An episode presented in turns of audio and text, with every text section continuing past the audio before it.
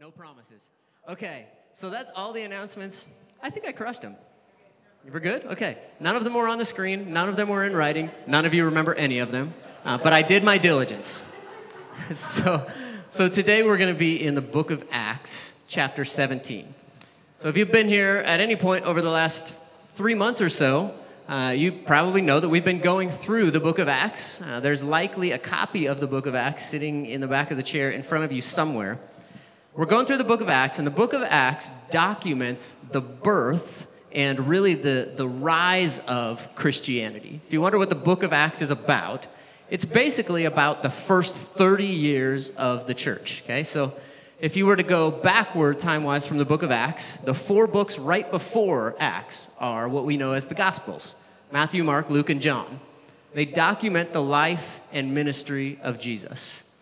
The books that come after the Book of Acts, for really almost the entire rest of the New Testament, are mostly what we know of as epistles. Epistles are letters that the founding fathers of the church, the apostles, that they wrote to the churches. Okay, so we have some of they're almost like journal entries, but they're letters that were written to the church. So that's what's happening before and after, but the Book of Acts documents the bridge in between, from the ministry of Jesus to the ministry of the church.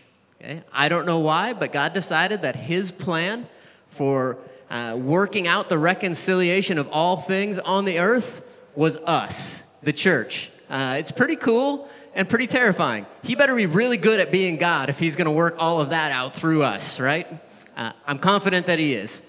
So Acts tells us how God's plan for the redeeming of the world moved from the ministry of Jesus to the ministry of the church. So we're in chapter 17 now. We're over halfway. Now, there's 28 chapters in the Book of Acts. And there's a bunch of really strange things that happen throughout the book, but one in particular I just want to call your attention to. Here's what happens over and over. We see this cycle. Courageous, faithful men of God stand up and they declare this simple message. Okay, this keeps happening over and over. They stand up and they declare publicly that Jesus Christ is the Savior of the world. He's the Son of God. He was crucified to pay for your sins, and then he was resurrected by the power of the Holy Spirit. Now, that's not an offensive message, I don't think, probably to any of us, but they stand up and continually declare this message, this simple gospel, and here's what happens every time they do. Some people receive it and put their faith in Christ, and then others become enraged and begin to persecute, sometimes even beat, occasionally even kill them because of this message.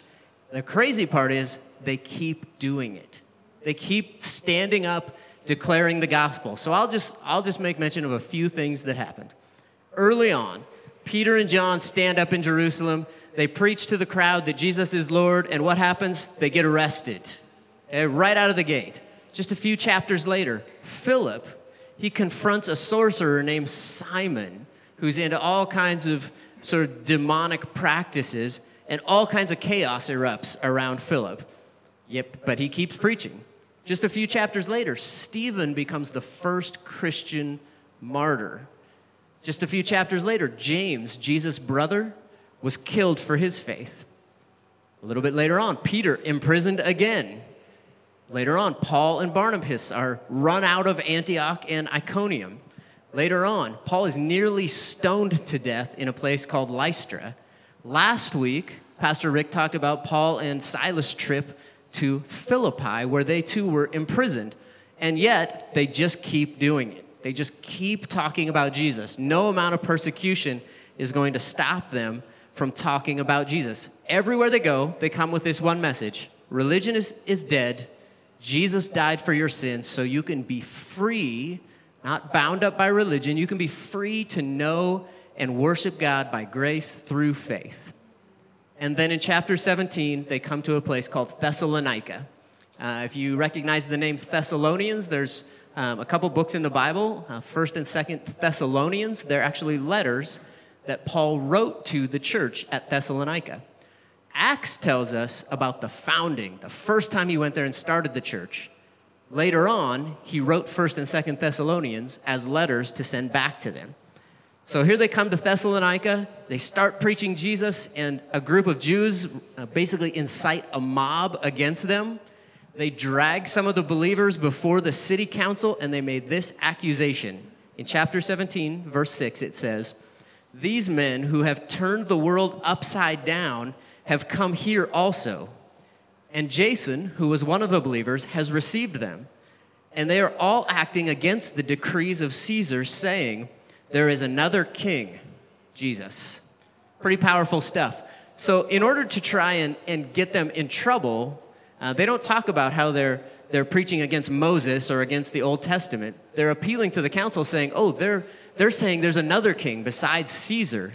They're trying to appeal to the Romans and get them in trouble. Now, let me ask you a question.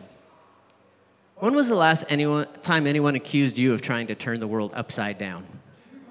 That must have been a pretty bold message, because you can say a lot of crazy things in our day, and no one's going to accuse you of trying to turn the world upside down. But tell me if this sounds familiar. There's an angry mob. They want something. I'm not convinced they actually even know what they want. They just know they want something different than what is. And so they drag the Christians out into the street. They basically just lose their collective minds. Why? Because they want something. Sound familiar? That seems like something that's happened a few times throughout history. They knew that what was in front of them wasn't okay with them, and they just wanted something different. Here's what I find interesting. Paul and Silas were actually bringing them the thing that they needed, this gospel, this simple message of Jesus. But even when it was right in front of them, they didn't recognize it. Paul and Silas actually came to turn the world right side up. They came to say Jesus is king, not Caesar, not Zeus, not money, not social reform, not a political candidate, not you, Jesus. Jesus is king. That's their message. And guess what happened? Just like everywhere else, they were forced to leave there too. They actually had to leave the city for their own safety. But what did they do? They just moved on to the next place and started talking about Jesus. So they went to a place called Berea. If you've ever heard of the Berean church, there's a denomination in our North America called the Bereans. They're actually named after these people in Berea. This is what it says in verse 11. It says that the Jews in Berea were more noble than those in Thessalonica. They received the word with all eagerness, examining the scriptures to see if these things were so. They did a couple of really smart things. It says that they received the word with eagerness. When they heard the message about Jesus, it didn't go straight through like it sometimes does for us. Or sometimes maybe we feel like God might be speaking to our conscience, but we just sort of move on and hope we forget about it so we don't have to take action. Maybe that's just me. Maybe you don't do that. They received this word with eagerness. If God has plans for them, they want all of it. And so the second thing they did was they examined the scriptures. They dove into the word daily. They got into the scripture for themselves. We talked about this at our meeting on Thursday night. We are really on a mission to make this the most gospel-centric church it possibly can be, and to be the most biblically literate group of people that we possibly can be. So for us right now, knowing that, what I would say we should do is we should observe the example of the Bereans. They received the gospel with joy. This message about Jesus, they received it. Sometimes when I hear good news, I'm maybe looking for reasons not to believe it, but it appears that they were looking for reasons to believe it. They received it with joy, and they dove into the Word of God. Now, of course, as usual, there was opposition, because this happens every time. The group that ran them out of Thessalonica a few days before followed them. They show up in Berea. They chase them all the way there. Now, what's cool about the believers in Berea is because they received the Word with joy and they learned how to examine the Scriptures for themselves, what they said was, Paul, we're okay.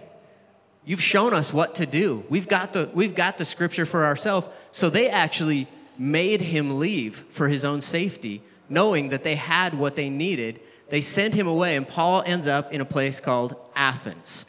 So we're just going to pick up the story of what happens in Athens. But first, I just want to ask you the question. Why is it that they kept declaring the gospel? They kept declaring that Jesus is the answer, knowing that they were going to receive this forceful opposition. I mean, just in our nature, if we know that we're going to run into opposition, in general, that will cause us to sort of second guess, do I really need to say this? I mean, is it really worth it to me? But what about it was worthwhile to them? Why was it worth this opposition? Pastor Rick talked last week about the church in Philippi and their interactions there. It was found in chapter 16. And later on, after Paul left Philippi, later on he wrote a letter to them as well. We know it as the book of Philippians.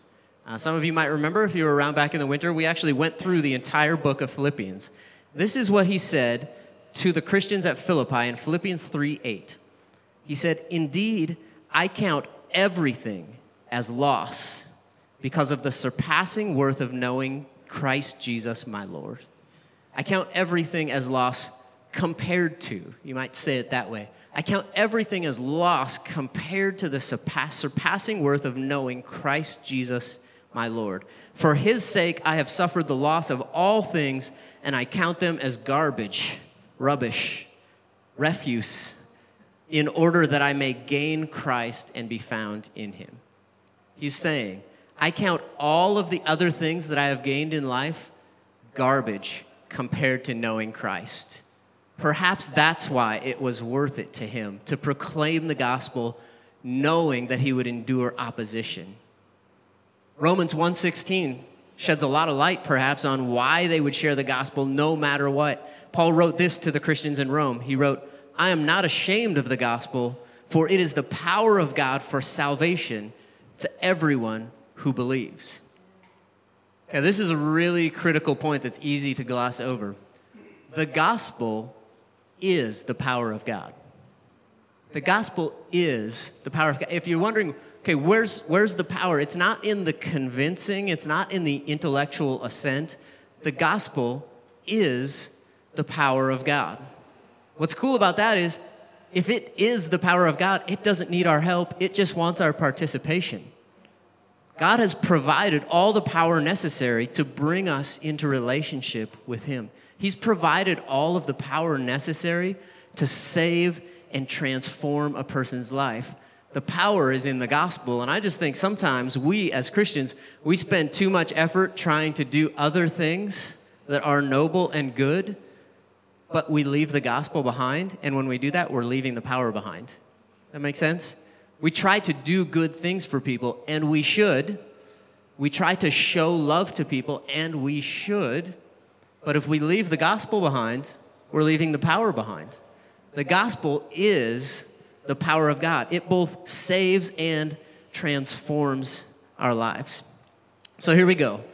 Looking a little more closely at what happens in Athens, this is really a relevant interaction. It's very similar in a lot of ways to what happens in our day.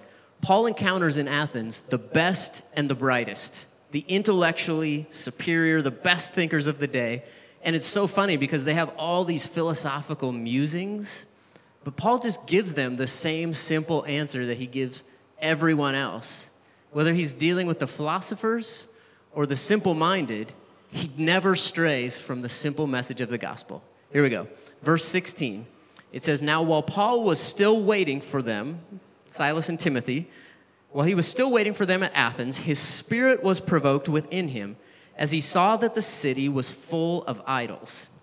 So he reasoned in the synagogue with the Jews and with the devout persons, and then he also reasoned in the marketplace every day with anyone who happened to be there. Which is kind of funny in our context. It would have been a little more normal for them. He's just hanging out, like having these philosophical discussions with whomever comes by. Okay, so Athens is not necessarily the seat of power in the Roman Empire. Okay, Rome is the seat of power in their empire. Athens was actually much more prominent during the time of the Greeks, who really ruled that part of the world before the Romans came and took over. Athens wasn't a seat of military power in any way, but it was the hub of intellectual and religious authority. Okay, the Romans love power. The Romans love to flex their muscles and demonstrate their authority, but Athens is different. The Greeks, what they love is knowledge. What they love is intellect. And I happen to know that there are a lot of really smart people in this church, and I'm not even just saying that. I actually think that's true. There's a lot of people who are part of this community who love knowledge. That's awesome. That's great. And it also means that we spend time with a lot of other people who love knowledge. Athens is like us very much in that way. This is the home of some names that you might recognize. Aristotle, Athens. Plato, Athens. Socrates, or Socrates, if you remember Bill and Ted. Does anyone remember Bill and Ted? Okay, I got a couple hands right there. Yeah, I know. I was dating myself big time with that one. Okay, Athens. This is where those guys did their thing. Okay, this is the philosophical center of the world, really. What you find in Athens that's kind of interesting is there's just idols and temples all over the place, places of worship to the Greek gods. I thought it was really strange when my kids were in elementary school. They had like this whole unit. It was like half a year long on Greek mythology. I didn't remember doing that when I was a kid, but Athens is the place where that belief system really spawned from. The phrase "full of idols," okay, it's Acts is originally written in Greek. The phrase that we translate right there, "full of idols," it could also be translated something like "drowning in idols." Full, like you might like fill up a glass of water to where it would overflow. It could translate something like that. So you might find their temples, you would find their temples to names like Zeus, Hermes, Aphrodite. We sort of envision Roman columns and people in white robes sitting around trying to sound smart. That's kind of what was happening there, actually. Verse 18 says, "Some of the Epicurean and Stoic philosophers also conversed with him. And some said, 'What does this babbler wish to say? What is he talking about?' And others said, 'He seems to be a preacher of foreign divinities, strange gods,' because he was preaching," what was it? "Jesus and the resurrection." He doesn't need another message. He sticks with the one he's got. Okay, so the Epicureans, you occasionally see that word in our day, and it's like, okay, well, what does that mean? The Epicureans basically believed that pleasure, the pleasure of the senses, is the meaning of life. So their philosophy was, get whatever kind of pleasure you can possibly get out of this life, because when you're dead, that's it. That was basically what their philosophy was.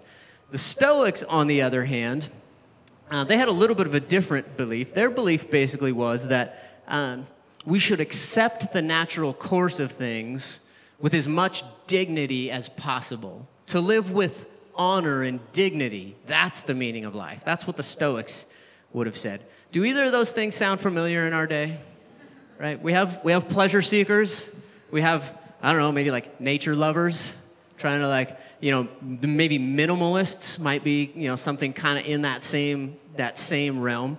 Sounds a lot like some of the things that we see in our day. But notice what Paul is declaring to them. He was preaching Jesus and the resurrection. Paul's amazing. He blows my mind. He's not trying to get clever.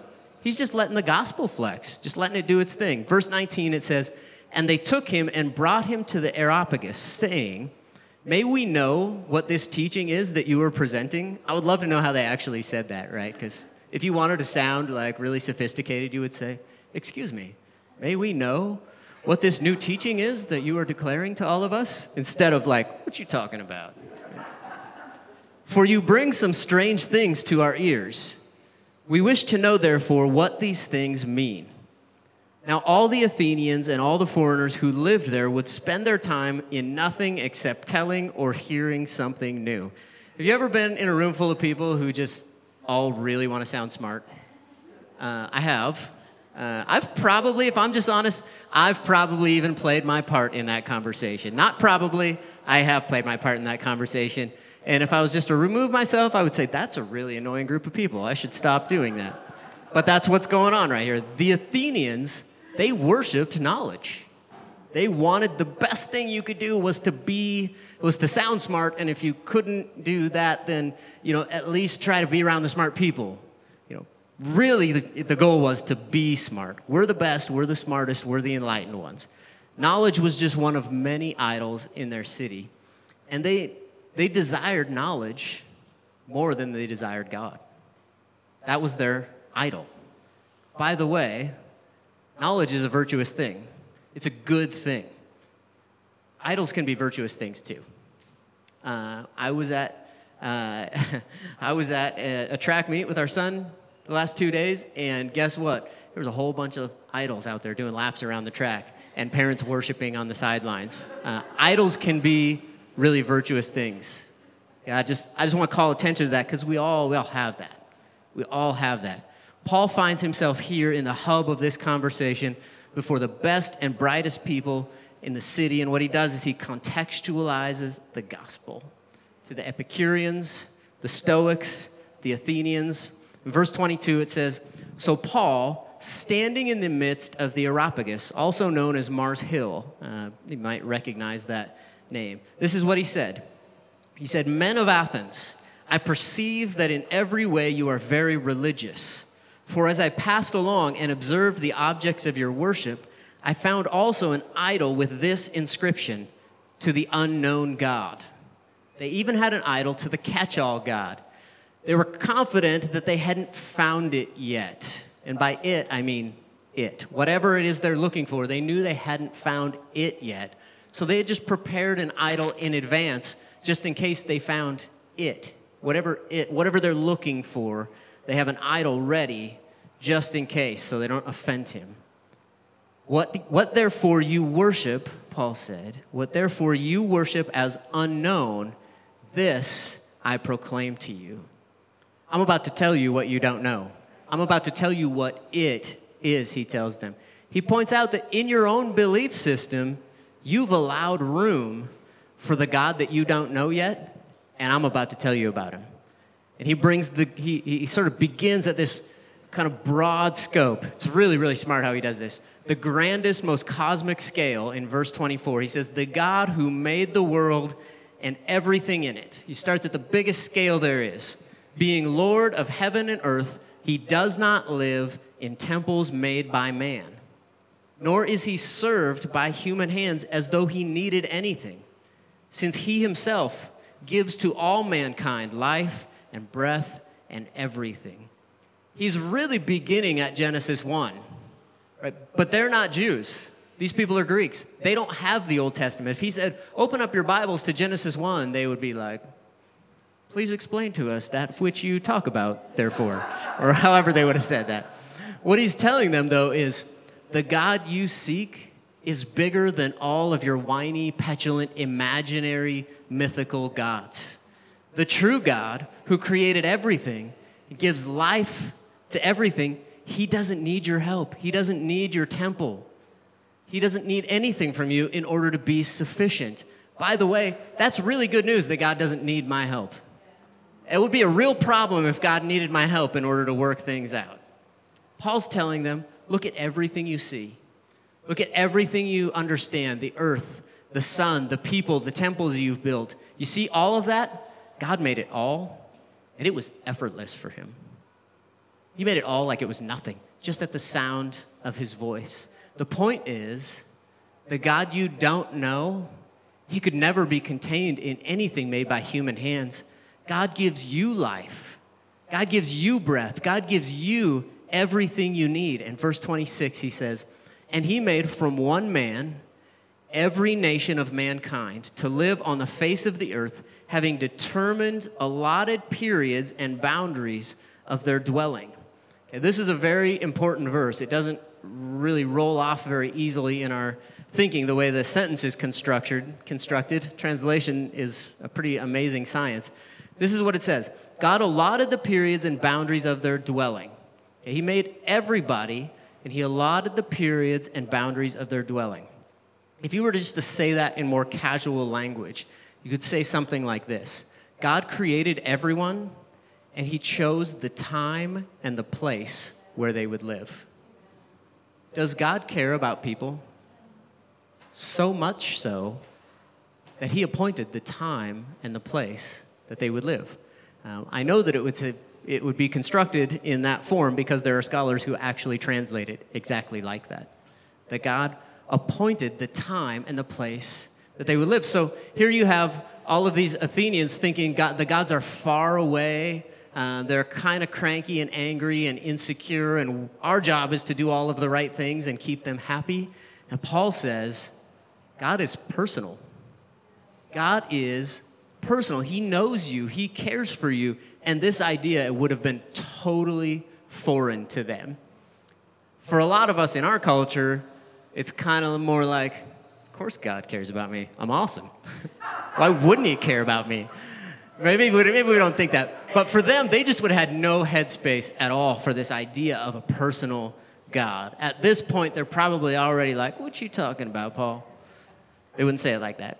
But verse 27, and he made from one man every nation of mankind to live on all the face of the earth, having determined and allotted the periods and boundaries of their dwelling, verse 27 now, that they should seek God and perhaps feel their way toward him and find him. Yet he is actually not far from each one of us. For, and he quotes from an Epicurean philosopher, for in him we live and move and have our being. As even some of your own poets have said, we are indeed his offspring. There is a God who created everything.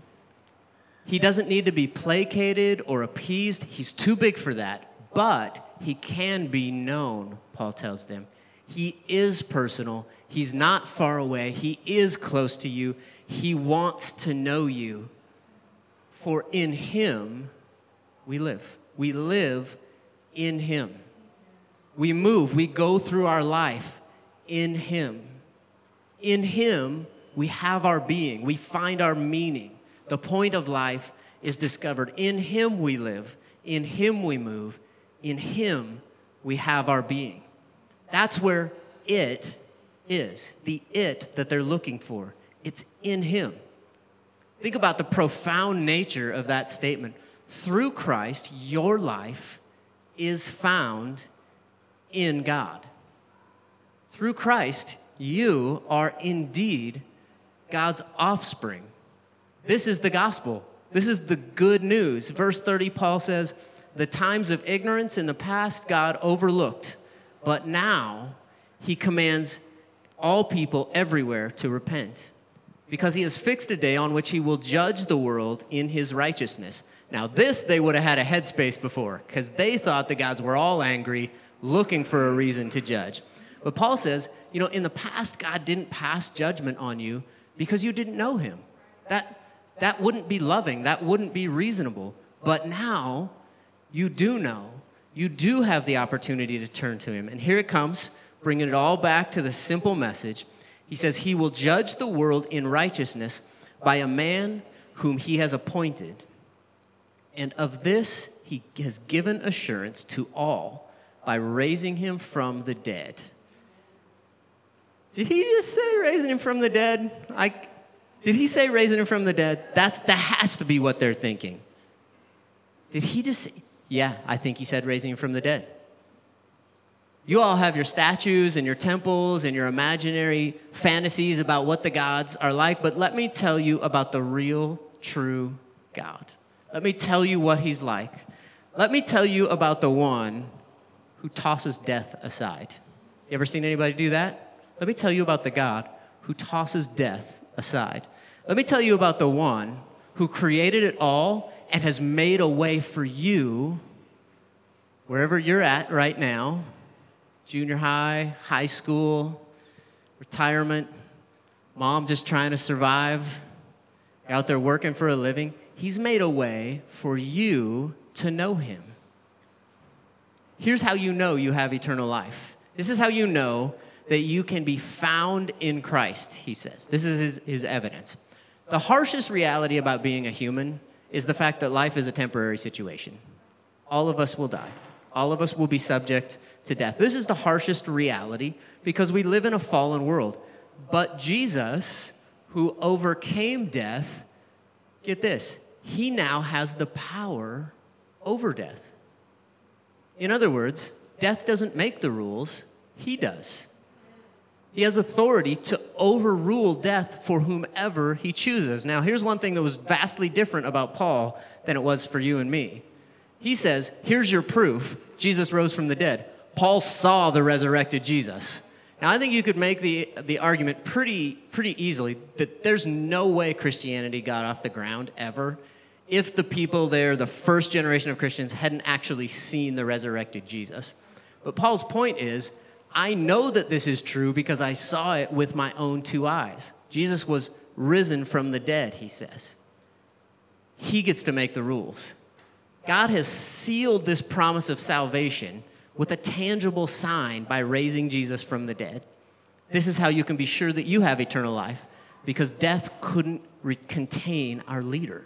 That's how you know that you have eternal life, because the one who makes the rule has power over death. Now, this is hard for them to believe, as it is in our day. It's not the easiest thing to get your head around and believe. But guess what? The one who overpowers death makes the rules.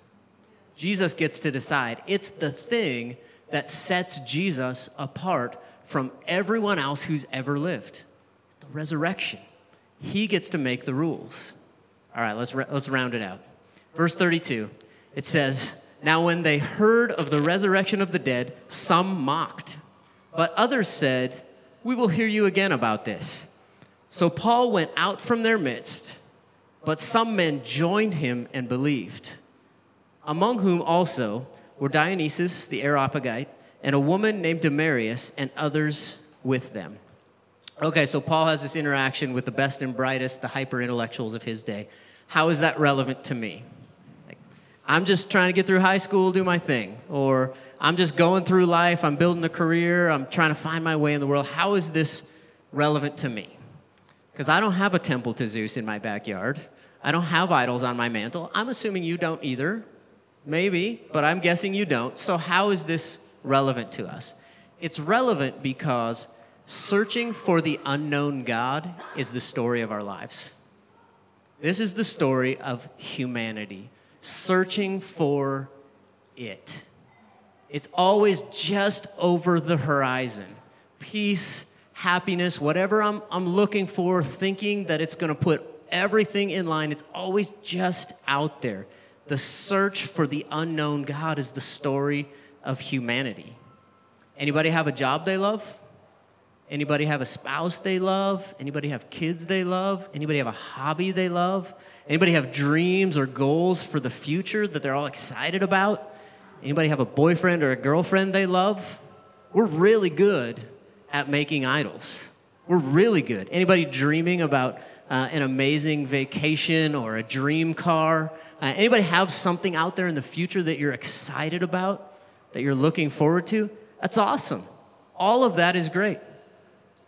But don't let yourself fall into the trap of counting on that to be your God. I adore Brandy. I love being married to Brandy. And it would be so easy for me to put the weight of my personal happiness on Brandy's shoulders, and it would crush her. Don't do that to the people you love. The search for the unknown God is the story of our lives. That's a weight that nothing else can bear. You know what happens when you climb the mountain and reach the goal? You ever climbed a mountain? You ever been all the way to the peak of a mountain before? Guess what's up there? Another mountain. That's how it works. It's always just on the other side of the next hill. When we put our hope in anything other than Jesus, happiness will be always just over the horizon. Fulfillment will always be just over the next hill. This is why Paul said, "I count everything a loss when compared to the surpassing worth of knowing Christ." And he said, "I want nothing more than to know him and to be found in him." When our hopes and our dreams and our relationships, when those things are submitted to Jesus, they don't have to bear the weight of being our God. The gospel is the power for that. All of those other things are free to be blessings from God, not be our God. Friends, the gospel is enough. The gospel is the power of God. It's what we're looking for. So I would say to you, Christian, allow yourself to be re-gospeled today. Gospel, you know, this idea that God sent his son into the world to pay for my sin so that I could be in relationship with him. It kind of seems like the ABCs, doesn't it?